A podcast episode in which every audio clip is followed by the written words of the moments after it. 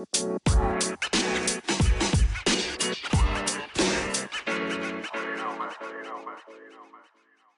い、皆さん、こんにちは。コーチングサービスのハレルを運営している中塚優也です。こんにちは。Web3 ハッカソンプラットフォーム、アキンドを開発している金城です。Web3FM は Web3 にまつわることについて分かりやすく伝えたり、ゆるく深掘りする番組です。今日は OpenC における NFT 流通学トップ10をそれぞれ解説してみたについてお話ししていきたいなと思います。はい。はい。じゃあ、それでは最近の近況みたいなところも聞ければなと思いますが。そうですね。まあ、ざっくりの。あ結構、何気に、あれ前から日ちょっと空いちゃったな、ちょっとバタバタでうん日空いちゃったなって感じなんですけど、そうですね。まあ、金堂の方は開発は順調に進んでいて、まあまあもうそこメインでやってるんですけれども、結構、今まで海外のプロトコル、それこそ直今日だとあのリスクっていう結構昔からあるブロックチェーンだったりとか、昨日もテゾスさんだったりとか、いろいろ海外のプロトコルさんにハッカソンを開催してもらおうとずっとコミュニケーションをしてるんですけれども、最近うん。国内のウェブあの企業に対してもあのアプローチをしてましてですね、ちょうど今日もデジタルガレージさんとお話ししたりとか、あとはジャパンオープンチェーンっていう、あの僕もいつも聞いているクリプテックっていうポッドキャストがあるんですけれども、その中の近藤さんがやられているあのブロックチェーン開発のあのあれですね、プロジェクトですね、まあ、そういったところとお話しさせてもらいながら、このアキンドを使って、この Web3 のやっぱりプレゼンスをうん。まあ出してもらえるような仕組み、施策みたいな提案をいろいろさせてもらっているようなところですね。やっぱりこういう企業、今までの Web2 の企業、いろいろ IT のメガベンチャーさん、まあ、もちろんたくさん DNA とかサイバーエージェントとか DMM とか、まあ、いろいろあると思うんですけれども、やっぱそういった Web3 に何かやっていきたいみたいな企業さんに、ハッカソンというやっぱ切り口は非常に、あの良いと思ってますので、やっぱりマーケティングにもなるし、非常にブランディングにもなりますし、採はい採用にもなりますし、なんかいろんな本当にあのアイデアを得られるような、事業機会を得られるきっかけにもなると思うので、今ちょっとそういったのをお話し進めていますね。ちょうどツイッターでもそういう募集して結構反応もあったりとかもしたので、うんなんかもしなんか Web3 で何かやってみたい、ハッカソンやってみたい、みたいな企業がおりましたら、今海外オンリーでやってましたけれども、ちょっと国内にも最初ローンチパートナーとして、あのーまあ、選定させていただきながらですけど、一緒にできたらなと思ってますので、なんかやっていけたら嬉しいなと思ってますね。おーいいですね。なんかこうやって、はいきどういうこう課題を、課題というか、どういうことしたいな、あどういう状況の企業さんがうんうん連絡したらいいんですか、もうあでも Web3 シンプルわかんないよっていう。そうです、そうです。なんかあの状態でも Web3、大丈夫ですか？もちろんです。Web3 なんかやりたいけど、なんかそのフフックがわかんないだったり、とっかかりがわかんない。アイデアがそんなない。自分たちのアセットはめちゃくちゃあって、Web3 と相性良さそうだけど、そのきっかけがなかなか社内の中からだったら出にくいよね、みたいなようなところ、まあ、もちろん社内向けのハッカソンっていうやり方もありますし、まあ、よくね、オープンイノベーションとかっていうのも言われたりもしますけれども、外部の知見を取り込んでいきながら、まあ、一緒に新しい事業アイデア、Web3 領域の事業アイデアを、まあ、みんなであの考えていきましょう。みたいなようなところですね。やっぱり Web3 に取っかかりが欲しいっていうような企業さんとかが一番相性いいんじゃないかなと思いますね。やっぱりそのローンチパートナーとして、海外のトップティアのプロトコルさんも今一緒にできるようなお話にはなってますので、まあ、そういったところと名をつなられてですね、やっぱり発信していくだけでも Web3 のポジショニングめっちゃ取ってるみたいな Web3 領域でのプレゼンスいきなりガンと出せるような、なんかあのきっかけだったりメリットっていうのは出せるんじゃないかなとは思ってますね。うーん、なるほど。じゃあもう、あの、Web3 に興味あるけどっていう感じの人たちは、まあ、あの、その企画自体は浮かんでなくても、まあ、まさにとりあえずコンタクトしてみたら、まあ、一歩進めるんじゃないかなっていそううですね。はい、そこら辺のけができるっていうことですよね。うんうんうん。支援していこうと思ってます。はい、そうです。すみません、なんか宣伝みたいな感じになっちゃいましたけど、そう、最近の動きは結構、ちょっと国内企業さんとの連携とかもっていうところを、はい、考えていうんましたので、なんか興味ある方いたら嬉しいな。ツイッターとかで DM いただけたら嬉しいなって感じですね。はい。ぜひ、し新庄さんのツイッターやってにはい連絡していただければなと嬉しいです。連絡いた思います。はい。はい。なんか他にはどうですか？あそうですね。いや、近況はでもそんな感じですかね。いろいろ、まあ、キンドの、あのーまあ、ビズデブみたいなところで動いてるかなというような形です。あとは、プロトコルの仕組みも、まあ、前回のあのエピソードで話した内容ですけれども、スマートコントラクトの仕組みをですね、やっとふ完全に理解したというか、理解度のギアが上がったっていう、あの、上泉さんといういろいろコミュニケーションさせてもらっている、助かるっていうあのプロダクトプロトコル作ってる方がいるんですけれども、いろいろ教えてもらいましてですね、完全に個人的にスマコンの仕組みが、の解像度がめちゃくちゃ上がって、今その仕様等もちょっと一緒にお手伝いいただけることになって話進めてたりしますので、ちょっとその、今は、アキンドはもう本当に Web2.5 みたいなものなんですけれども、やっぱプロトコルとして、まあ、よく言うハイパーストラクチャー的なアプローチであの仕込んでいきたいと考えていて、やっぱその流れみたいなところはある程度固まったので、またもう少し詰めて、ちょっとこのポッドキャストでもシェアしていきたいなと思ってますね。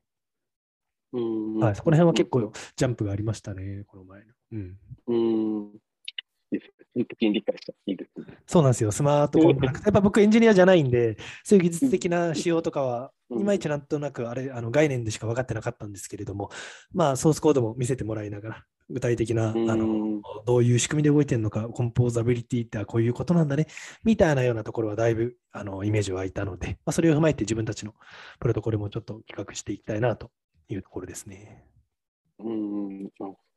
なんか、すごいですね。なんか情報を隠さず、なんか、話してくれたんですね、その方。あまあまあまあ、普通にもうめっちゃ、なあのーそうですね、もちろん、めっちゃもうみんないい人なので、まあ僕の周りの人は。うん。は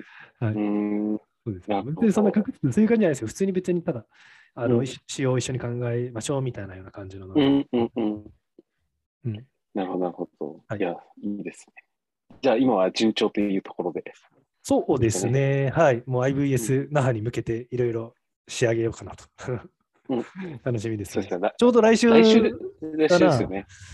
そうですね、地元の那覇で、屋台村のれん街貸し切るみたいで、それぞれののれん街のあのお店に VC が担当でついてるみたいで、面白いなと思いながらええはいそうなんです。ね、僕らのね、昔のからの行きつけの屋台村のれん街がどうなるかそうですね楽。しみですね。え懐かしいですね。はい、まあまあまあまあ、まあ、そんなところかな。ちょっとまた、はい、はい。来週の収録もどうしようかなってところではありますけれども、まあ、それは置いといて。で、ちょっと時間までなんでニュースいきましょうか。そうですね。まあ、Web3 の分野の、まあ、最新ニュースっていうところで言うと、どうでしょうか？ちょっとこの前の収録の直後のニュースだったんで、ちょっと古いかもしれないですけど、やっぱソラナが独自のスマホ作ったっていうのはめっちゃびっくりしましたね。うん。自分たちのサガっていう名前の Android フォンをあのローンチというか発表したんですよ。うんブロックチェーンの、あのー会社が、そうそう、モバイルを出すっていう、うんまさかの展開うん見せてきて、すげえなと思いながら、はい、ハード面までハード面まで。っ。てことですよね。まあ、アップル的なあれですよね、うん。もうこのソフトウェア的なところとハードウェアの統合から UX を最大化していく。みたいなようなまあ発想かなとは思うんですけれども、やっぱりこのモバイルに最適化されてませんので、やっぱり Web3 領域っていうのも全然モバイル前提じゃないので、で UX もめちゃくちゃ悪いので、やっぱそういうハード面から、あのまあ、アプリケーションの管理だったりとかもしていくっていうところでの、やっぱりマスに向けたアプローチ、あの戦略としては、すごい、うん、思い切ってるけども、有効だなっていうところです。まあでも、Android なんでね、ちょっと Android、あ、わかんないです。海外では使われてるかもですけど、ゆあんまりあれなんで、どんなもんかなというところですけれども。うんどうですか、新潮さん、こういうことをやってるのは、いいいいことだと思いますか？それとも、、いいんじゃない？いやいと思いますよ。まあうん、そういう、なんかモバイルの正解みたいなようなところを、やっうんぱりあの作ってくれないと、そういうお金のあるところ、余裕のあるところにですね、もう完全にそれらはもう普通のスタートアップ企業っていう形なので、そういう DAO 的なものっていうよりかは、もう出資もゴリッと入っているめあの会社だったりするので、まあ、そういうところにね、なんかしっかりお金を使ってもらって、なんだろう、その、あれ、わだちを作ってほしいというか、のはありますよね。まあ、いろいろ実験してまあ、失敗もあるでしょうけれども、そういう大きい会社に失敗うん、PDCA 回してほしいなっていうところですね。うんはい、めっちゃいいチャレンジだと思います。うんなるほど。えーと、はい他にはあります？ニュース。はい、それで言うと、あとはまあ、これもちょっと、まあ、さらっとですけど、あの、ハーモニーっていうブロックチェーンのあのブリッジ、 Horizon Bridge っていうのがあるんですが、まあ、ハッキングがされたというところで、なんかもうブリッジ系のやつめちゃくちゃハッキングされるなっていうようなところですね。うんうんまあ、つまりクロスチェーンというか、違うチェーンからチェーンに、あのトークンを移動させるための、まあ、橋ですよね。そういうブリッジチェーンっていうんですけれども、あのこの前の Axie Infinity の Ronin っていう、その独自チェーンのそのブリッジも、あのハッキングされましたし、 Ronin もハッキングされましたし、あとは、 Wormhole っていう、まあ、それもソラナとイーサリアムをつなぐようなブリッジ、過去にハッキングされたりとかして、やっぱりお金が溜まってるので、その中間地点になってるので、そこでお金がすごいプールされてたりするんですよね、そのブリッジチェーンに。まあ、そういうお金がしっかり入っ溜まっているところに対して、あの攻撃が受ける、ハッキングされるっていうような流れがあるので、うんまだまだ出てくるんだろうなとも思いつつ、やっぱり自分たちでそのコントラクトを作ることになりますので、これからあの僕のアキンドの場合でも、ハッカソンでお金をデポジットしてもらうようなプロトコルにするので、やっぱそれも賞金がたくさん溜まっていくような仕組みになれば、そこのそうあのスマートコントラクトというか、ソースコードのハックみたいなのが出てくるので、まあ、セキュリティ周り、お金が溜まる、あるってことは、うまくいってるってことは、その分、ハッカーに狙われやすいっていうことなので、うん。まあまあ、そのセキュリティ面はマジで大切だよなとも思ってますね。はい。うんそういうのも最近、で水向けのやつもハッキングされたりとか、うんうん、いろいろありますね。うん。はい。はい。そうですね。なんかそこが、はい、なんか、セキュリティが担保されるようになると、僕も使えるようになるんで、そうですよね。そこは、ま、でもマジで、はいあのネックというか、不安なところだと思います。それが理由なのはめっちゃあると思います。うんなんか面白くて、ハッカーもそれを、なんだろう、ハッキングしてパクっても、なんか戻すようなハッカーとかも結構いたりして、こううんなんでしょうね、その、あの、まあ、なんか達成意欲みたいなのは毒なんですかね。なんかこう、絶対あると思います。超えれない壁を越えてやるみたいなんところでのチャレンジ精神みたいな。あると思いますね。心からやってはいうんうん、いやー、な怖いですね。そうですね。まあ、FBI とかにね、もう、止められたりしたりもするのでリスクもあるんですけれども。うんうんですよね。まあ、ハッキングっていうか、あれですよね。こうやってこうやれば取れるよねっていうのがもう分かっちゃえば、うんなんかやっちゃうというか、例えば銀行強盗だったら、もう、なんだろう、誰かを傷つけたりとか、物を壊したりとかして、それって犯罪じゃないですか、お金を奪う前の行為が。ですけれども、これってもう、普通のルールにのっとって従えば、そのシステムのもの、例えばコードイズローとかって言いますけれども、そのソースコードの仕組みを壊すことはできませんので、その壊さずに、ただその隙間があるからそこに入って置いてあるものを、あの、なんだろうな、取っちゃダメというような法律もうん。あるようでなかったりもするので、っていうので、なんか、うん。なんかそこの線引きみたいなところもいろいろ言われるところですけどね。うんうんうん、なるほどそういう仕様になってるから、そうしたなんだしただけなんだけど、みたいなような、まあうん、ヘリクツっちゃヘリかもですけど、そういうのも通じるような状況なのかなっていうのが、はい、あります。まだまだまだ整備がされてないっていうところで、だからこそセキュリティの部分が、うん。まあ、強化されているような感じなんですね。というですね。はい。はい。お3つ目はどうですか？は、今日の話、今日久々のおあの NFT 系特集なんですけれども、まあ、それ話そうと思ったきっかけも、この前のあれかな、まあ、NFT ニューヨークもそうですけれども、あの NFT アート東京、めっちゃ盛り上がったんですけど、どうです？中塚さんのなんかツイッターとかにも流れてきませんでした、その盛り上がり。いや、ちょっと沖縄には流れてこなかったですね。いやいや、ちょっと関係ないですから、そこは。いやすごかったんですよ。あのトランクホテルっていう渋谷にある、うんあのーホテルがあるんですけど、懐かしいな。ベースの上場パーティーそこでやったな、昔。僕も呼んでもらって。まあまあ結構イケてるホテルがあるんですけれども、エースホテルを模したようなおしゃれなホテル。そこで、あのー NFT のなんかイベントをやっていて、入場無料、誰でもアドミッションフリーだったんですよね。もうそれでもう300人ぐらいのキャパのあれ場所なんですけど、2000人ぐらい集まったみたいで。もうフェス状態というか、で、NFT ニューヨーク行った人も言ってましたけれども、どの NFT ニューヨークの各イベントよりもめちゃくちゃ熱気があって人が集まってたみたいな話もあって、やっぱりめちゃくちゃそのオフラインでのその現場での体験みたいなようなのをやっぱりみんなめっちゃ求めてるんだなとも思いつつ、まあ、結構やっぱり陽キャの人たちというか、なんて言うんでしょう、やっぱりそういう技術的なエンジニアとか、そういう系よりかは、やっぱクリエイターとか、その、系の人たちが集まってる、まあ、その層の違いっていうのも聞くの実にあった部分もあるんですけれども、すごいですよね。面白くないですか ?NFT は、まあ、NFT は一つのあのね、トークンの企画で、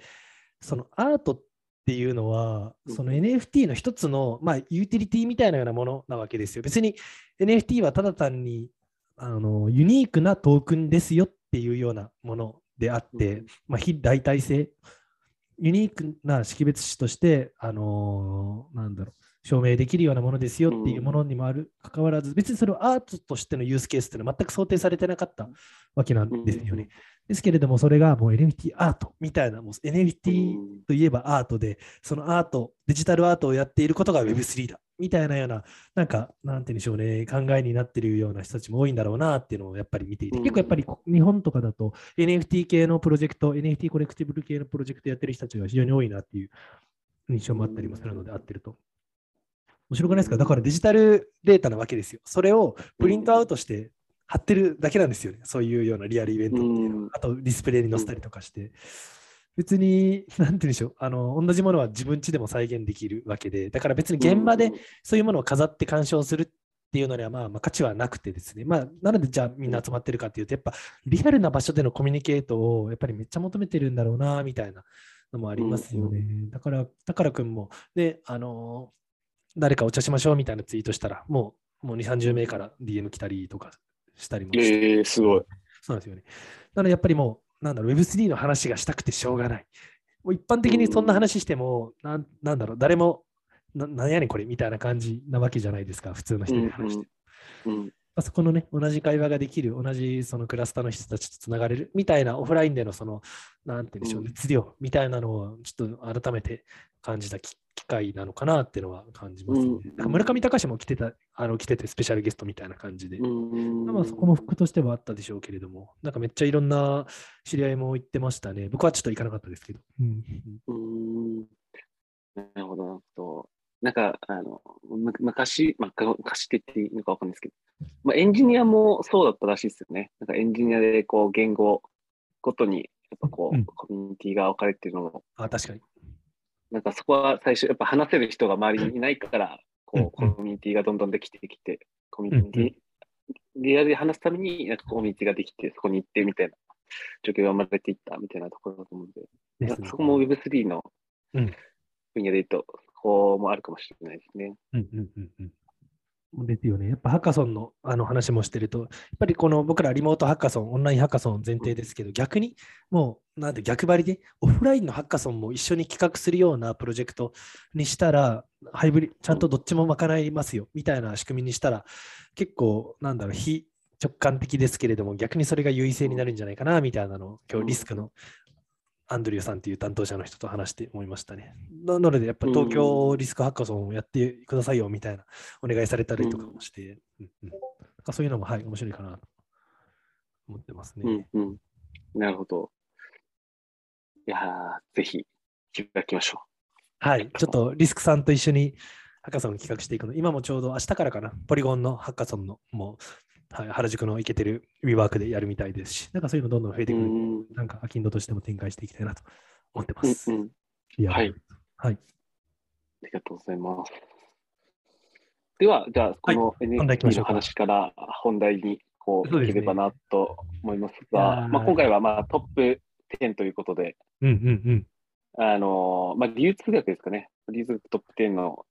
ちょっと話を聞いていければなと思いますが、はい、YouTube 見てる人は画面共有もしますので、そこも参考にしてもらえればなというところなんですけれども、こういう感じですね。え、あの、 OpenSea で、あの、ボリューム、取引ボリュームをあのランキング形式で見れるようになってると思うんですけれども、これをオールタイム、まあ、全期間ですね。全期間のこの流通額のランキングが OpenSea で見れますので、今日はそれを、まあ、ちょっとあえてですけど、1位からちょっと語っていければなと思います。これ、最初は言いませんけれども、皆さん何が来るか当ててみ見ていただければなと思うんですが、じゃあ、早速いきましょうか。じゃあ、1位、ポッドキャストで聞いてる人。1, 1位から発表ですか、はい、10位からじゃなくて、1位から発表ですね。、まあ1位からにしようかなと。1位かはい。ら、はい。まああのこのの次どれが来るかっていうのもあると思うので、うん、あと上の方が、たくさん話す内容がもちろん当たり前ですけどありますので、ちょっとはい、メインのやつを。うんじゃあ、1位から、はい。いきましょうか行。きましょう。もう今、ははいい、中津方には事前に共有してるんで分かると思うんですけど、1位は、はいラララララじゃあ、言ってください。あリップスパンク。ちょっと読めないんですか？ななんですか、えその自信なさげな。え、いやいやいや、自信はいいや、あって、あって、あって合ってますはい。クリプトパンクスですね。はい。まあまあまあまあまあ、ちょっとね、あの、ボヤードエピヨットクラブが1位じゃないかって思ってた人もいるかと思うんですけれども、これは CryptoPunks が1位になってますね。ちなみに流通ボリュームとしては、うん、イーサリアムベースで言うと94万、94万3827.65イーサのあの流通ボリュームになってます。やっぱりこれあれですね、直近では Bored Ape Yacht Club の、あの勝ちではあるんですけれども、全期間なので、もう歴史が全然違いますよね。 CryptoPunks は2017年からあのある NFT で、あの Bored Ape Yacht Club はまだ本当に1年経ってないってのはやばくないですか？去年の7、8月とかかな、に Bored Ape Yacht Club ローンチされてるんですけど、まだ1年経ってないっていうのはやばいですよね。まあ、なのでやっぱり3年以上のあの歴史の差があったりもしますので、まあ、やっぱり CryptoPunks が不動の1位に今なってますね。とは言っても、うん、300、違うか。94万に対して、ボアデイプットクラブ2位ですね。まあ、ちょっと先に言いますけど、2位がボアデイプットクラブで、2位のボアデイプットクラブは62万4531.16イーサなので、まあ、約30万イースぐらいの差があるのかなというところになっております。で、こちら、ちょっとまあ説明の前に、あのまあ、ここの公式の記載をちょっと説明、あの述べさせてもらえればと言いますと、公式の記載としては、 CryptoPunks は2017年半ばに1万点の固定セットとして発売され、ERC721 規格のインスピレーションの一つとなりました。ニューヨーク・タイムズ、クリスティーズ・オブ・ロンドン、アート・バーゼル、マイアミ、ザ・ BPS ニュース・アワーといった場所で紹介されましたとありますね。はい。そう、これ面白いのが、僕前のフローの回でも言ったと思うんですけれども、これって今の ERC721 っていうのが NFT の企画になってるんですけれども、これは実質あの NFT の企画になってない NFT なんですよね。これがすごくて、なのでま元祖 NFT っても言われたりするんですけれども、この CryptoPunks っていうのは、この NFT の一般的な規格ではなく、もう ERC20 の企画なんですよね。つまり普通のトークンの規格で、この、あの画像が成り立っているっていうところがやっぱり CryptoPunks の面白いところで、もう自分たちでスマートコントラクトをゴニョゴニョ作って、もうフルオンチェーンでその画像が、あの、画像がというか、そうだな。画像がというか、もう、あフルオンチェーンじゃないですよね。すみません。ちょっとこれは語弊があるんですけれども、この、なんて、なんてでしょう。一つの画像をですね、大きい1万個の、この CryptoPunks のアイコンが載っている、この、よくあるドット絵の一番有名な、もご存知だと思うんですけれども、あのドット絵の1万点の画像を一つのスマートコントラクトののアドレスに入れておいて、その一つ一つを、の場所を参照するような、あの、ハッシュ値みたいなようなものを、その、なんて言うんでしょう。ブロックブロックチェーンに入れてるというか、そう、なんて言うんでしょうね。そのトークンになってるんですよ。その画像を参照するためのトークンとして、この CryptoPunks が最初スタートしているわけで、結構だからもう本当に当時の、あのーなんてでしょうね、もうエンジニアたちがいかにこの、なんて言うんでしょうね、あの画像参照するためのトークンとして、あのー作るかみたいなところのチャレンジとして生まれたトークンっていうのはあります。まあ、なので、ここにも ERC721 のインスピレーションを与えました。で、ここにインスピレーションを得て、 CryptoKitties ができたっていうような背景がありますね。 CryptoKitties はあのご存知の通りのあの一番最初の NFT って言われてるんですけれども、本当の元祖としては、まあ、 CryptoPunks がこの NFT の原型みたいなのを作ったっていうようなところですかね。うんうん、そうなんですよね。結構本当にユニークな作り方をしているようなものなのかなと。なんか前、なんか、どの回か忘れましたけど、なんかこう、なんですかね、ドット柄だからかい画像も重くうんないようにしたみたいな話もなんかちょろっと、そうです、そうですね。はい。それもあります、けど、そうなんですよね。だからさらにそれを、うんあのー圧縮できるように、ドット柄でもともと、あのーなんて言うんでしょう、解像度が低いものを、それをなんか1万個束ねて、なんだろうな、1個に入れてるみたいで、で、それの一部を参照して表示させてるみたいなような感じなんですよね。だから実質的には、この CryptoPunks は、あの、1枚の画像なんですよ。だからこれ1万体ありますけれども、この1万体のこの絵っていうのは、一つの元となるようなコントラクトの入っている画像を呼び出している画像みたいなような感じだったりするんですよね。で、まあ解像度もともとうん低いような状態のものからまた1個呼び出してみたいな、拡大版みたいなような感じのイメージになってるみたいですね、このクリプト。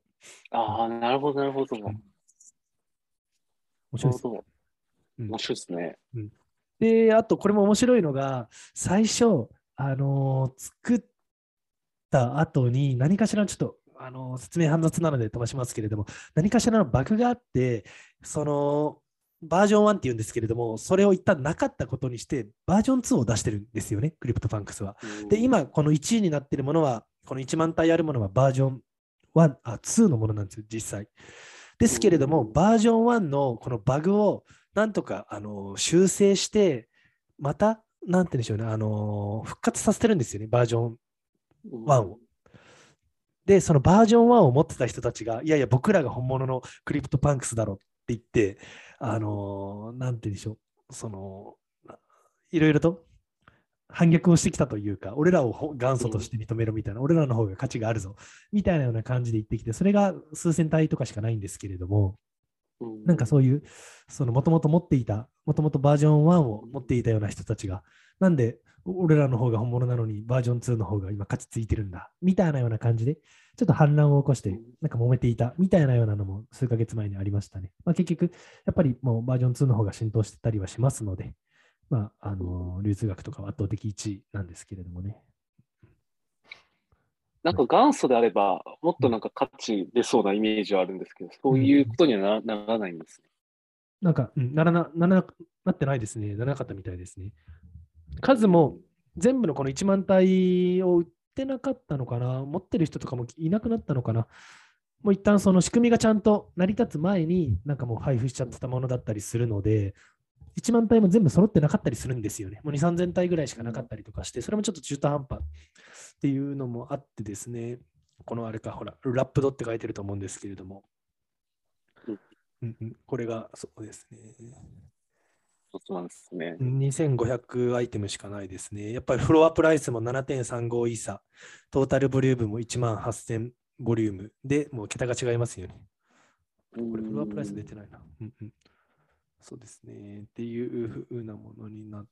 てますね。で、やっぱり CryptoPunks はもう結構やっぱ昔に作られたものなので、もうビジネスモデルがもうこういう OpenSea とかも本当にあったのかなかったのギリギリぐらいのタイミングの、もうオープンシーよりも前に多分作られてはいるんですけれども、タイミングで、やっぱビジネスモデルがなかったんですよね。販売するしか最初。しかも一番最初のものは無料配布してたみたいですし、つまり、なんでしょう、まあ、ちょっと結論言っちゃいますと、ボアデイピョットクラブに負けた理由っていうのは、もうビジネスモデルの差も一つあったのかなと。つまり、ボアデイピョットクラブは手数料でいくらでもチャリンチャリンで儲かるんですよ。最初の売り販売が安くても、かつタダで上げたとしても、二次流通の2.5%がボアデイピョットクラブには入る仕組みになってるんですけれども、そういう概念が当時はなかったので、そういう仕組みになってないんですよね、オプラ CryptoPunks っていうのは。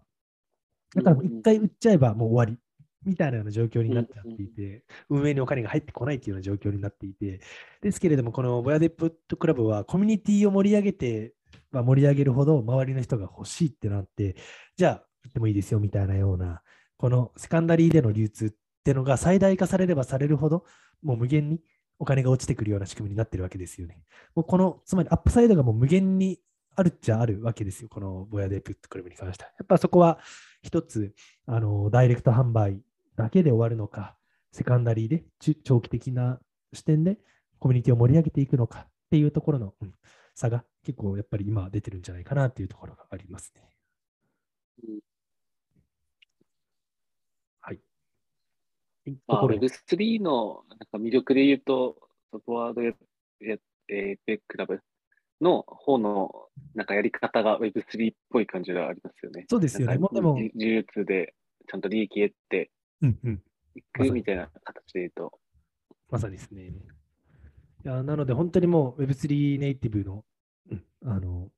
スタートアップですよね。もう完全スタートアップですよね。もうがっつり資金調達もいくらでしたっけ？もう何十億。シードラウンドで何65億とかだったっけ？何十億ってしてるわけで、うんうんすごいですよ。まさにで。ちょっとこれ長いんで、ベイシーって略しますね。略しましょうか、これから。この。はい、このえはい AC ですね。はい。で、じゃあ、もう時間もあれなので、次、ベイシーの話をしていければと思うんですけども、ちょっと改めて、じゃあ、ここのプロフィールに書いてある文言を読みたいと思います。2位のベイシー。 Bored Ape Yacht Club は、 Ethereum のブロックチェーン上に存在する1万個のユニークなボワードエイプ NFT ユニークデジタルコレクティブルの集合体です。 Bored Ape Yacht、Bored Ape はヨットクラブの会員証にもなり、会員限定の特典を受けることができます。今後のエリアや特典は、ロードマップの活性化により、コミュニティがアンロックすることができます。まあ、コミュニティはウェブサイトをご確認くださいと。あることで、まあ、この世界観も面白いですよね。このヨットクラブの会員証がこの NFT ですよっていうような、うんあのコンセプトになっていて。で、この、あの猿の絵っていうのも、エイプっていうのも、この、なんていうんでしょう、暗号通貨、その投資とかで、あのやりすぎた人っていうのはもう猿に退化していくみたいなようななんかミームがあるみたいで、つまりこのボワードエイプっていうのはもうこの仮想通貨とかで投資をたくさんしすしすぎちゃった、もうそれしかやることのない、もう暇している猿、退屈の猿みたいなような、エイプインとかっていう言葉もあったりするんですけど、このお金をなんか突っ込むことみたいなようなところ、やっぱりなんかもう、もう猿のように無思考になってどんどんお金を突っ込むみたいなような概念が背景としてあるんですが、まあそういったところをちょっと揶揄したような、もうこのクリプトマニア、クリプトオタクの人たちにをちょっとあのミーム化したようなあのコンセプトもまあ受けたんじゃないのかなというところですね。まあそれにそういうヨットクラブみたいな概念やっていて、まあこれも最初は0.08イーサですよ。最初に販売された金額って。うんがもう今90イーサですよ。フロアプライス。えぐいですよね。っていう、もう何何百倍だよっていう話なんですけれども、の価値、まあ100倍とかかな。200 1000倍かぐらいかなってますよね。はい。っていうので、まあそれでやっぱ伸びしろがあると、なんか投機目的みたいな感じで買う人も、うんなんか増えるのもなんかわかりますよ。ですよね。あとはやっぱりあのセレブが、あのプロフィールにし始めて、やっぱりそこから伸びたっていうのもありますね。このセレブの巻き込み方っていうのが、めちゃくちゃ多分戦略的にやってますね、これは。ジャスティン・ビーバーとかうんエミネムとか、あと、やばい、忘れちゃいましたけど、まあ、バスケットボールの有名な選手だったりとか、うん。うん、そういう女性の歌手だったりなるほど。まあ、インフルエンサーによって価値がだん上がったってことなんですね。そうです、そうです。そこを巻き込んだことによって、一気に、あのーもう駆け上がったみたいなところですね。でもやっぱりここもインスパイアとしては、 CryptoPunks から受けていて、こういうプロフィールに CryptoPunks をする人たちが多いよねっていうのは見ていたみたいで、で、それでじゃあ、プロフィールになり得るような、もう PFP っていうジャンルが確立してますけれども、やっぱりそこを、をある程度確立された、確立させたっっていうのは、このまあ、ベーシンにもなるのかなと思います。あと、ユーティリティっていう、やっぱりこれを持ってる人が何々ができるっていうような機能をつけたっていうのも、このやっぱりベーシーは一つ当初からやってましたよね。一番最初はもう全然めちゃくちゃ大したことないんですけど、この NFT を持ってる人たちは、このウェブサイトのこのヨットクラブの便所の、便所っていうか落書きをするようななんか場所じゃないですか。いろんな人たちがそこに落書きしていくじゃないですか。なんかそういう田舎のトイレとかって。うんなんかそういうノリで、このヨットクラブのトイレに落書きできますよ、みたいな。つまり、うん NFT を持ってる人たちだけの掲示板みたいなような機能をですね、まあ、設けていたりとかして、うんやってますよね。うんまあ、この BC に関してはまた別のエピソードでめちゃくちゃ深掘りしているので、まあ、あれからうんうんマザーサイドとかのアップデートもありましたけれども、はい、ちょっとそこもうん見ていただければなと思います。はい。はい。次、はい3番目は、だらだらだらだらだら、またもや、このベイシー系列のやつですよ。 Mutant Ape Yacht Club ですね。メイシーって言いますね、うんこれはよく。うんいいし、はい。メイシーがね、もうワン、ツー、スリー連続で、あのーこのベイシーグループのやつです。で読み上げると、 Mutant Ape Yacht Club は既存の Bored Ape に Mutant Serumのバイアルを照射するか、購買で Mutant Ape を、まあ、ミントしなければ生まれない最大2万匹の Mutant Ape の集合体であるということで、まあ、これはあれか、1万体、本本物が1万体に対して、この派生バージョンのメイシーは約2万体、約っていうか2万体ですね、ありますね。これどういうものかっていうと、もうこういうね、あのベイシーのお猿さんがもうゾンビ化している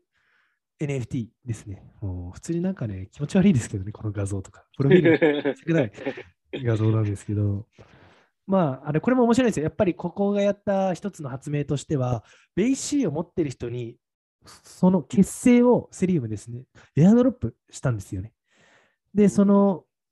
なんてでしょうね、あの、エアドロップされたものを、まあ、こういうものです。今、中塚さん見えてますか、うんうんこの試験管みたいなものとかを、この NFT をエアドロップされて、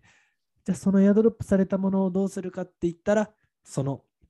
まあ何かしらの公式サイトか何かで、まあ既存の、あこれエアドロップされたのはもちろんホルダーの人にですよ。で、この持っているあのベイシーの NFT とこの血清を、まあ、ガッチャンコさせたら、そのゾンビ版のベイシー、まあ、つまりえメイシーが生まれますよみたいなものですね。で、このあのー M1、M2、メガっていう3種類の結成があるんですけれども、うんまあもちろん1、2、3、どんどんゾンビレベルが上がっていって、まあゾンビレベルが高いほど、あのレア度が高くなるみたいなようなものですね。だからもうプレゼントですよ。これは既存のホルダーさんにこういった特典がありますよってプレゼントをして売り圧を下げてる。つまり売らないで持っておけばいろいろな特典が降ってくるぞっていうようなところのメッセージをこのミュータントヨットクラブで示しているものですよね。面白いですよね。だからもう本当にただでもう一個、あのまあ、同じぐらいの価値の NFT をもらったみたいなのとも本当に同義ですね、これは。うん。で、それがね、トップ3になってるわけですから、すごいですよね。うん。うん。ちなみに、これは本家が90フロアプライスに対して、これは10約、まあ、17.99フロアプライス。で、本家が62万4000のトータルボリュームに対して42万5000の取引流通額って感じですかね。うんうんはい。で、これ、いや、めちゃくちゃ儲けてますね。いや、やばいっすよね。これの2.5%が全部入ってますからね。このトータルボリュームのこれも含めて。で、もう一個、今度はどう、あの、ん Bored Ape Kennel Club っていう、今度は犬の NFT をもうプレゼント、エアドロップしてるんですよ。これトップ10には入ってませんけれども。なるほど。感じでエアドロしたり、あと、もう、あの前も話した ApeCoin ですね。独自のトークンも作ってますので、そのトークンも、やっぱりこのメイシー、ベイシー、 Kennel Club を持っている人には、一番 ApeCoin が最大化してもらえてたりもしますので、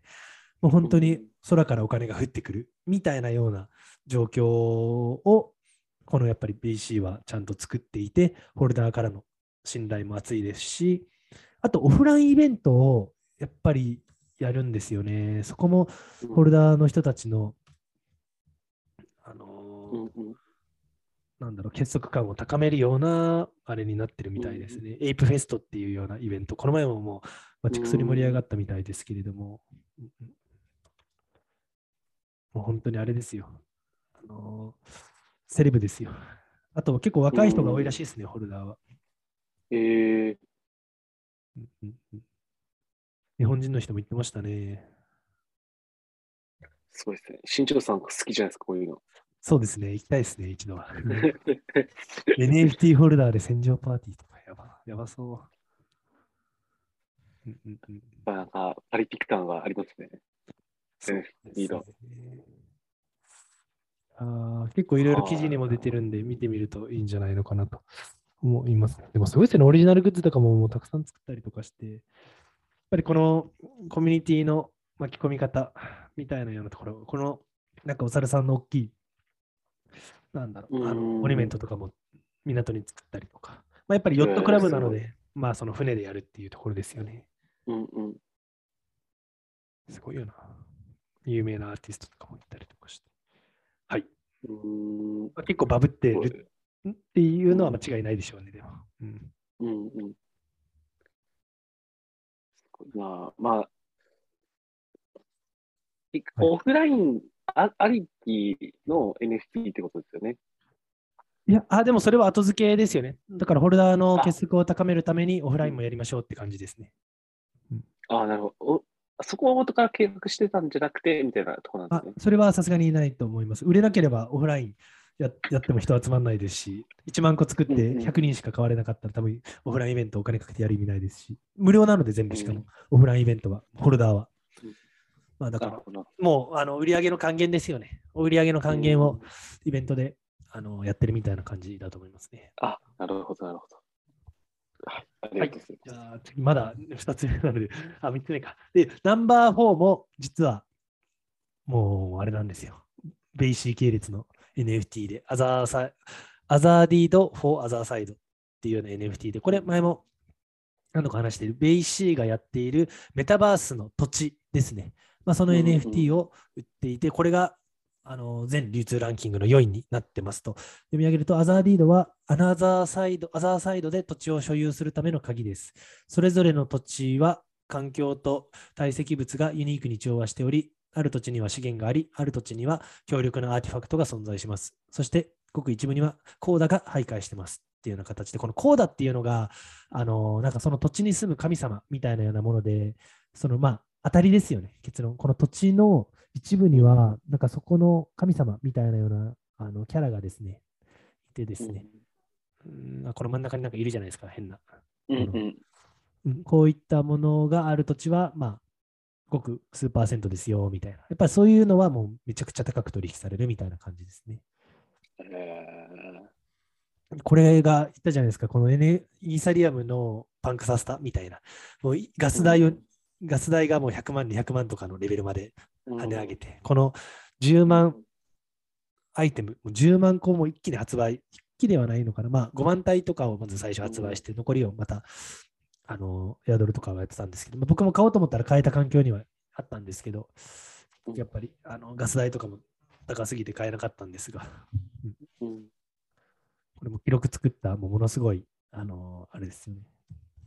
NFT コレクションです。うん。なるほど。いや、なんかもう、ゲーム性、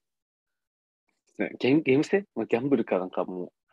う、人がなんかこう、ハマる理由をはいちゃんと作れてますよね。そうですよね。もうこの当ぱりモメンタムを作るのがマジでうますぎますね。勢い。やっぱり NFT っていうのは常に0.01でもいいので、昨日より今日、今日より明日で、常にやっぱり値上がりを維持させないと、冷めてしまうようなところもやっぱり難しい部分もあって、やっぱりその値下げさせない、モメンタムを下げないような取り組みっていうのを、もう本当にもう毎週のように、毎月のように、なんかネタを出してくる仕組みっていうのは、もうベイシーマジでうまいなって思いますよね。うん自分たちでコインも出すだったり、いろんなコンテンツも作ったり。うん、いや楽しみです。やっぱり個人的にあのアベンジャーズとか好きなので、こういういろんな NFT 系の IP をこのアザーサイドっていう、まあ、メタバース的なようなところでなんか集結させるみたいなようなビジョンもあるみたいなので、なんかそういうのもどうなるのかなみたいなのは楽しみですね。結構ハイクオリティのゲームになるみたいなので、このアザーサイドのあれは、うん。ぜあのゲームは。ひやってみたいですねやっ。てみたいですよね。でも、フロアプライスはやっぱりちょっと10万個もあるだけあって安いですね。2.77イーサ。で、本家が90イーサに対して、それはフロアは2.77イーサ。ねはい。流通ボリュームは本家の約半分ぐらいの31万ぐらいか。はい。AC やばいっすね。上位独占じゃないですか。いや、すごいですよ。2、3、4位独占のベイシー。すごすぎます。すごいっすよね。はい。まあじゃあ、はい続いて、はい、次がですね、これ、あんまりえあの知らない人も多いかもしれないですけれども、あの Art Blocks ですね、これが5位になってます。これ結構面白くて、これちょっとあの OpenSea で見ると、他のあの今紹介するようなコレクションとはちょっと違う画面、なんか UI になってるんですけど、まあ、これ、あのーオフィシャル文言を読み上げますと、 Art Blocks Curated は、 Art Blocks の中で最も厳格にキュレーションされた製品です。アーティスト個人、またコラボレーションによって投稿され、キュレーションボードによって承認をされた後、公開されます。著名なアーティストによる革新的な作品は、芸術的にも技術的にも驚くほどの美しさと革新性を備えています。という形で、もうこれ結論言うと、 generative のアートなんですよ。で、それはアーティストがその generative のその素材だったり、プログラムをこの Art Blocks っていうこの、まあ、プラットフォームに入稿することで、自動で、その自動でというかも generative なので、そのプログラムに沿ってランダムに NFT が生成されるようなあのサービスというか、NFT の一つのなんか実験的なものになってますね。で、僕も実はさっきですね、アートブロック買ってみたんですよね。まあ、あのミントされる前、つまりあの、普通だったら高いんですけれども、あのつまりこれ面白いのが、買う人も作る人も、ミントされるまでどんな、あのなんだろう、NFT が生まれるのかが分かんないような仕組みになってるんですよ。もうこのジェネラティブで、プログラムで自動で生成されるような画像なので、どんなものが生成されるのかっていうのは分からなくて、そのレア度とかもやっぱり決まってくるので、なんかやっぱりだ作ってみてのお楽しみみたいなようなところで、まあ面白いよねみたいなところで結構価値がついてるようなコレクションですね。さっき買ったけど、まだ反映されてないかな。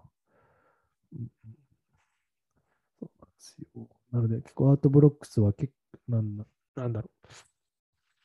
う。うんもう5位、5位か、6位なのか。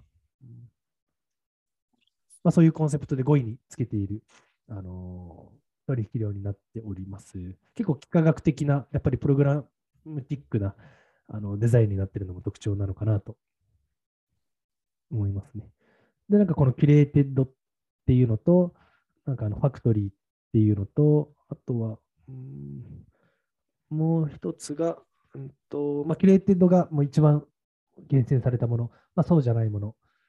もっとそうじゃないものみたいな、まあ、3段階のフロア、あのランクがあって、まあ、 curated っていうところが、まあ、厳選されたアーティストですね。まあ、なので NFT、あ、 OpenSea のこのデザインが、それぞれのアーティストがプログラム作ってますので、それぞれのアーティストごとに、まあ、カテゴライズされて、 OpenSea には表示されてますね。で、これはもうミントされた後なので、もうこのアートは全部決まってるんですけれども、ミントされる前に買えば、もしかしたらそれが超レア版の、あのーアートが出てくるかもしれない。それが出たら、まあ、高く売れる。もう本当にガチャですよね。それまあ、ガチャ的な要素を、この NFT っていう技術と generative っていう技術を掛け合わせて、なんか実現しているみたいなような取り組み。うんまあ、一つの実験的なプロジェクトですけれども、まあ、流通学がめっちゃついてるみたいな感じです。うんうんはい。そうですね。っていうところで、うん、すごいですね。もう完全にね、ユーティリティもなんもないようなものですけどね。まあうん、よくこんなのが伸びるなと思いますけれども。まあ、いいてあれなんですかね、これも、あの、まあ、言ったらこう、あの、デザインできないうん人からすると、なんかありがたいサービスというか、そうですね。まあ何かしらの、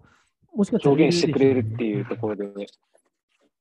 いると思いまあ、ます。そういうところで、なんか価値も出てるかもしれないですね。うんうんうん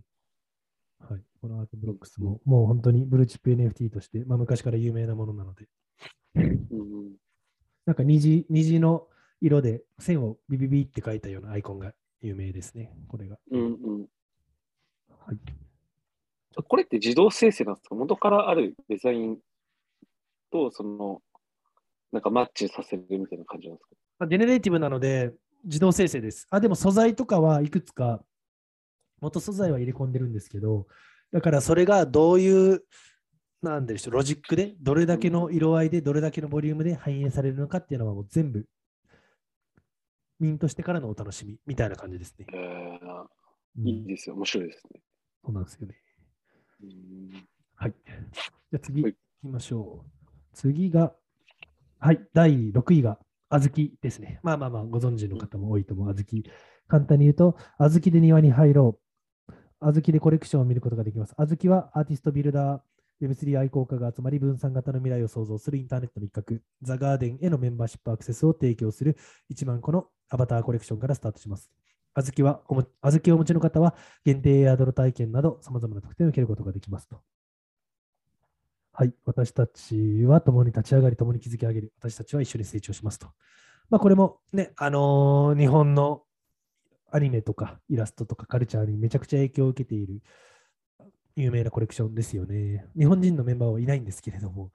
めちゃくちゃ日本にインスパイアされているブルーチップ系で、うん、これ僕も好きな方に入りますね。欲しいですね。まあ、ちょっとね、あのザガボンドさん、ここのリーダーの人のブログがちょっと炎上しちゃって、過去の3つのプロジェクトの失敗を書いたブログ書いたら、そのプロジェクトをラグプルしてるじゃんみたいな、資金持ち逃げしてるじゃんみたいな感じの批判を受けて、ちょっと炎上しちゃって、ちょっとそこからモメンタムが落ちつつあるようなところではあるんですけれども、まあ、それでも6位につけているという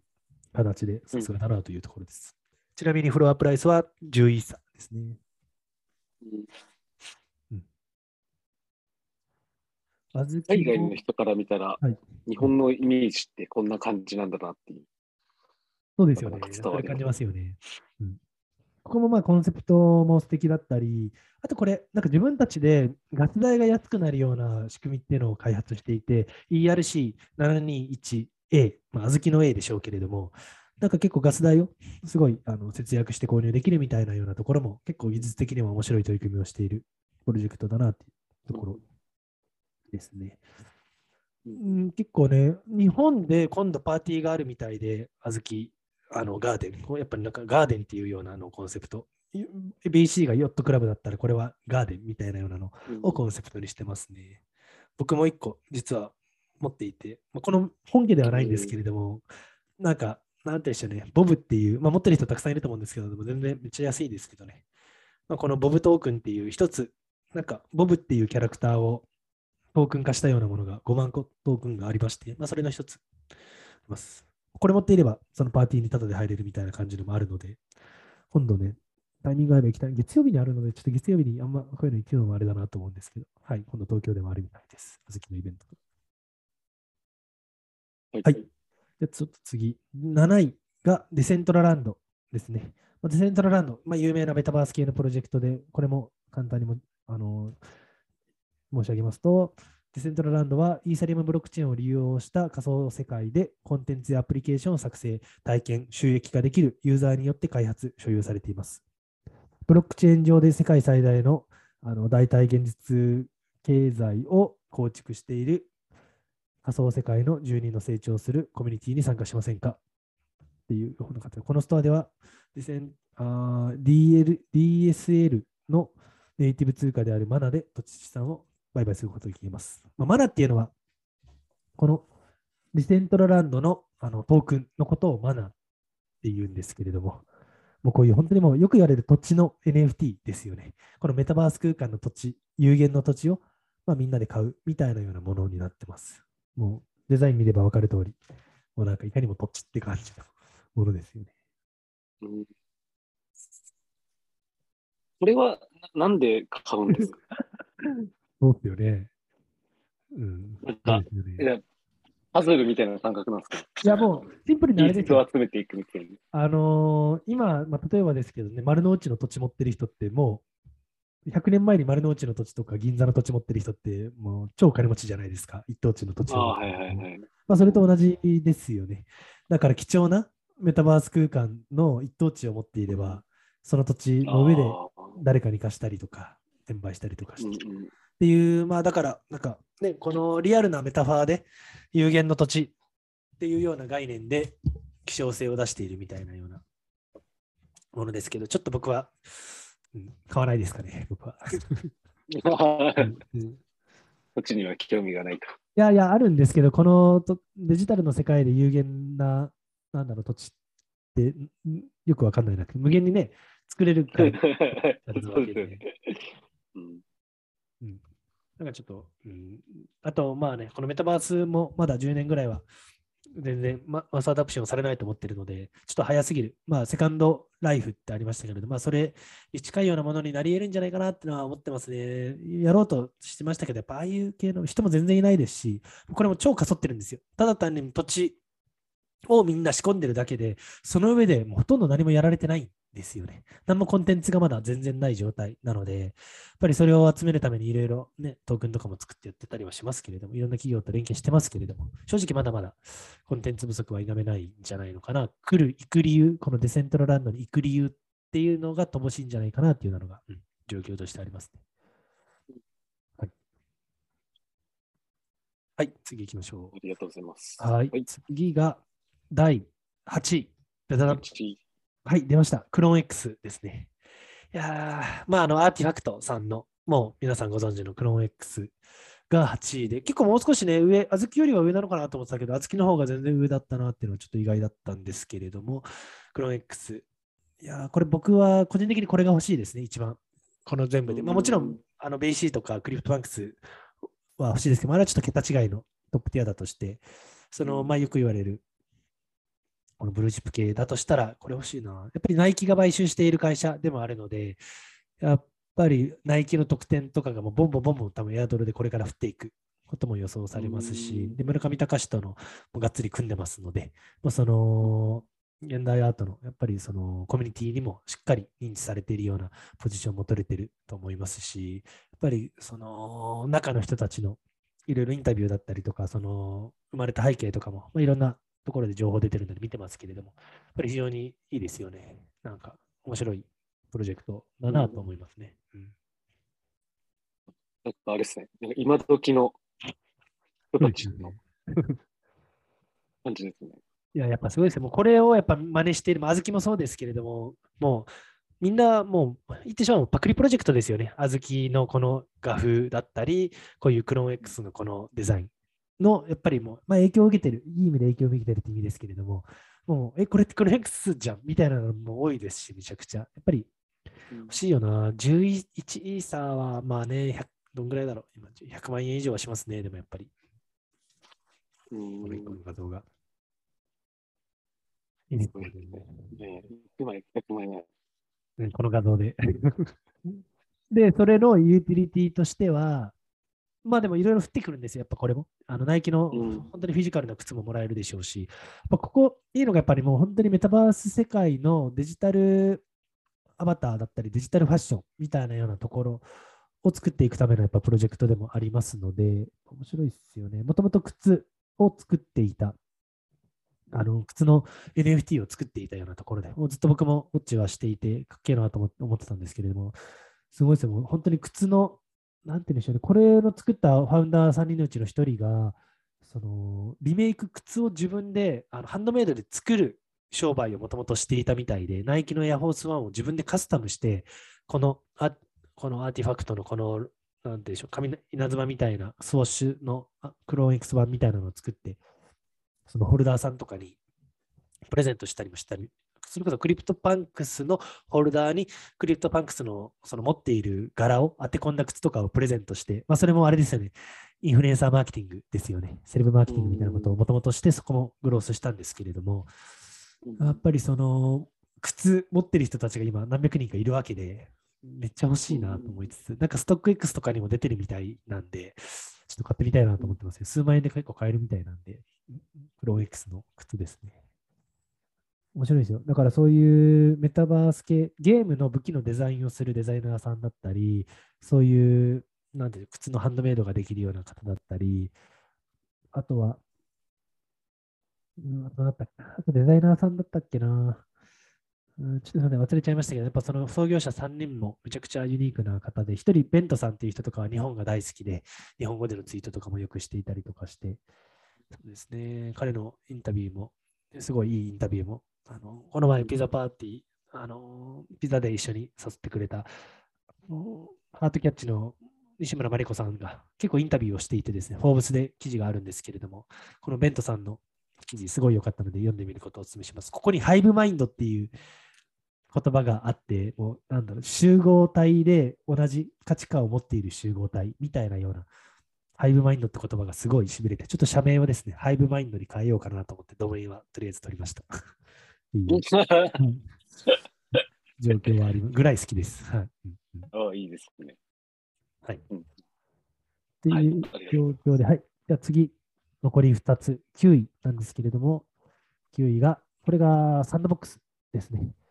はい。サンドボックス。あ、すみません。さっきのクローン X の、あのー概要を読むの忘れてたんですけど、もう別にアーティファクトと村上隆によるクローン X っていう一言しか書いてなかったので飛ばしました。で、サンドボックス、まあ、これもご存知の通り、 Decentraland のライバルとなり得るようなメタバースのプロダプロダクトですね。まあ、読み上げますと、 The Sandbox はクリエイターが voxel asset とゲーム体験をブロックチェーン上でマネタイズできるコミュニティ主導のプラットフォームです。みたいなところ、まあ、ちょっと長々とありますけど、ちょっと長いんで、まあ、そんなもん、あのそこら辺にしておいて、まあ、これももう Decentraland と同じって言ってしまって別にいいのかなと。これも LAND っていう NFT があって、あとサンドっていうトークンがあって、まあ、サンドをですね、まあ、そのゲーム内の通貨としつつ、まあ、このランドを持っていればサンドが稼ぎますよだったりとか、なんかそういうふうな仕組みになってますね。結構日本の企業、なんかキャプテン翼の IP とかとコラボしてやったりとか、なんかいろいろ、あの、アニモカブランズっていう、あの、会社さんともがっつりやっていたりするみたいで、うんうん、なんか結構攻めてますよね、ここも。いろんな IP との連携みたいなところを施行しているようなメタバースのプロジェクトですね。この前の NFT ニューヨークでもこのサンドボックスのパーティーがスティーブ・アオキとかも来ていて結構話題になってましたけれども、もうめちゃくちゃ、あのー、すごいゴッサムなんとか、ゴッサムホールっていう結構優勝正しきイベント会場でパーティーしてたみたいですけれども、ね、メタバースでやれよって感じですけどね、メタバースで。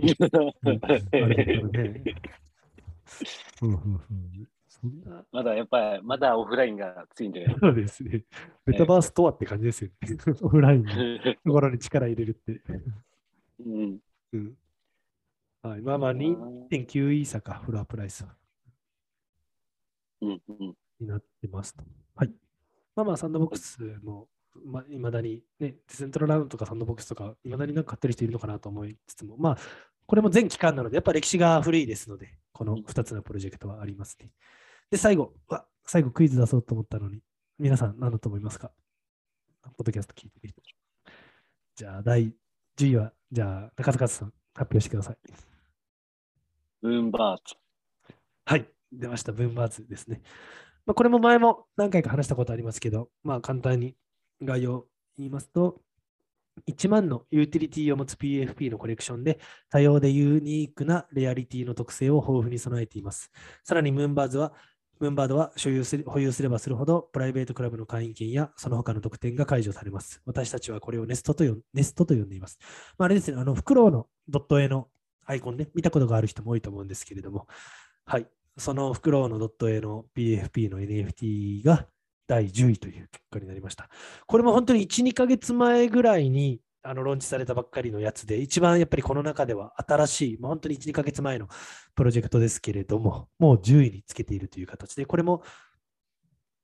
あのアザーサイドが出る前は、アザーサイドの方がその後なんですけれども、アザーサイドが出る前はもこれも爆発的にバーンって伸びたようなやばいプロジェクトで10位につけてますね。これはもともとプルーフ、あのー、コレクションっていう、なんてうでしょうね、もう本当に一部の人しか入り、一部の、まあ、最初1イーサで売ってたんですけれども、なんか NFT のそのコレクションクラブみたいなようなものがありまして、1000個しかなかったんですけれども、その会員証が。その界隈のイケてる1000人の人が持っているプルーフコレクションの人たちがまずは買えるっていうような流れ、まあ、そのコレクターのための NFT みたいなような流れからなんか生まれているようなプロジェクトなので、やっぱり初期のコアコミュニティがあって、そこの人たちがやっぱり盛り上げてくれたからこんなバーンっていったみたいな。あとこれ作ってる人も有名なシリアルアントレプレナーで、その人の影響力、結構 NFT 系のポッドキャストで有名な、ポッドキャストやられているような方で、まあ、その人の影響力もありますし、やっぱ他のプロジェクトは結構匿名性があるようなもの、実体経済で誰なのっていうのが分からないようなプロジェクトが結構多かったりするんですけども、あずきとかやっぱりかあの特に、まあ、BC もそうなんですけど、これは最初から顔出しの有名な、もともと有名な人が始めて、かつ最初のその一時コミュニティがあって、から今度バーンって盛り上がったっていうものですね。それで言うとやっぱ最近、あの国内のプロジェクト、あのクリプト忍者パートナーズ、まあ、池早さんとかがのコミュニティがやっているもの、もともとクリプト忍者っていうあの NFT が人気で、それはまだ全然数十体しかないんですけれども、やっぱそれみんな買えないから、買えない人のために2万体だったっけな、まあ、CNP っていうのがそれがやっぱバーンって伸びてますよね。やっぱり最初に、その、なん、なんて言うんでしょう、一部のコアコミュニティを作って、それをバネにして伸ばすっていうのが一つの NFT コレクションのなんか勝ちパターンの一つとしてはもしかしたらあるかもしれないなっていうのを、まあ、このムンバーズとか CNP から感じるところです。はい。っていったところでもう結構1時間以上経っちゃったんですけれども、はい、そんなところですね。あとちなみに、11位、12位を簡単に説明すると、11位がドゥードゥルズ、12位がミービッツ、13位がクールキャッツ、15位がラリブルとかになってますかね。はい。まあ、これはまた興味ある方は見てみてもらえるといいのかなと思います。はい。そんなところですが、いかがでしょうか？中塚さん、ガッと説明しましたが。いやーな、なぜこれを買うのかっていうのを、聞いてみたいですね、買った人たちに。いや、あれですよ、もうやっぱりシンプルに、あのファッションですよ、ファッション、一番の本質は。ファッション。うん今までアートとかもみんな買いますけど、家とかにしか飾れないじゃないですか。で、一回、あのなんだろうな、まあ、インスタとかツイッターで上げて、これ買ったよぐらい言えないですけど、もう、プロフィールにできるので、もう、いけてる、なんで、時計を着てるとか、ジュエリーをつけてるのと同じ感覚で買ってますよね。やっぱり承認欲求だったり、自慢したい欲求だったり、あとは、その洋服を着てるから入れるコミュニティってあるわけじゃないですか。やっぱりスケーターコミュニティに来たかったら、シュプリームを着てたら、ウェルカムされますし、で、なんかそういうふうな、あのーつながりを作りたいだったり、そこに一体感のも、あのー関係性を作りたい。やっぱコロナ禍の中でつながりっていうのがやっぱりなんか見えづらくなっていたところに対しての、あのーソリューションとしても機能してたんじゃないかなっていうのを感じますね。うん基本的にはそういうところかなと思ってます。あと投資ですよね、投資としての。いや、なんかこう、あま、あまた NFT がある中での、こう、なぜそれをっていうのは。なるほど。いや、もうマーケティングとか、もう盛り上げ方、ブランディングじゃないですかね。うんうんうんうんはい。まあ、そういうところも含めて、まあ、またちょっと、ね、順位が変わるタイミングももしかして来るのかもしれないので、まあ、その時にまた第2回みたいなところもですね聞けると。はい。まあ NFT はみんな好きだと思うので。うん。うんうんはい。うんはい。はい。というところで、まあ、今日はこんなところですかね。はい。じゃあ、はいありがとうございました。はい。今回もご視聴ありがとうございました。まあ今回のお話、ポッドキャストの他に YouTube でもご覧いただけますので、そちらもチェックいただけると嬉しいです。それでは次回またお会いしましょう。ありがとうございました。ありがとうございました。